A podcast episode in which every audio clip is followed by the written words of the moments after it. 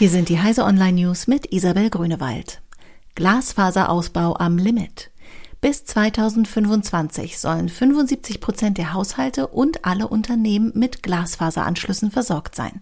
Bis 2030 soll bundesweit flächendeckend an jedem Gebäude ein Glasfaseranschluss liegen.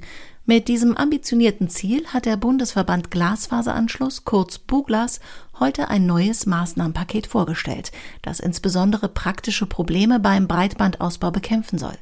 So sollte der Staat bei geförderten Projekten mehr darauf achten, dass diese nicht den durch private Betreiber geplanten Netzen in die Quere kämen.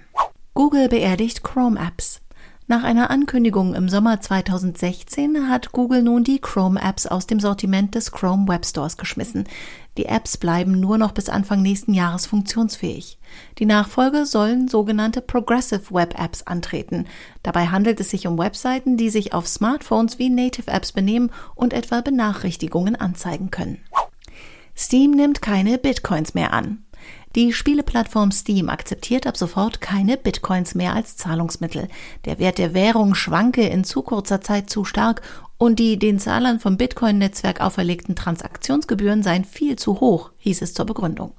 Vergangene Woche habe es demnach mit Transaktionsgebühren von fast 20 US-Dollar pro Zahlung einen Höhepunkt gegeben. Sie sind teurer als manche Spiele auf der Plattform. The Surge als bestes deutsches Computerspiel ausgezeichnet. Das Computerspiel The Surge hat in Köln den diesjährigen Deutschen Entwicklerpreis in der Kategorie Bestes deutsches Spiel erhalten. Hinter dem Actionspiel steht das Frankfurter Studio Deck 13 Interactive, das am Mittwochabend insgesamt in drei Kategorien ausgezeichnet wurde. Den Innovationspreis sowie die Auszeichnung für die beste Story erhielt das Spiel Orwell von Osmotic Studios.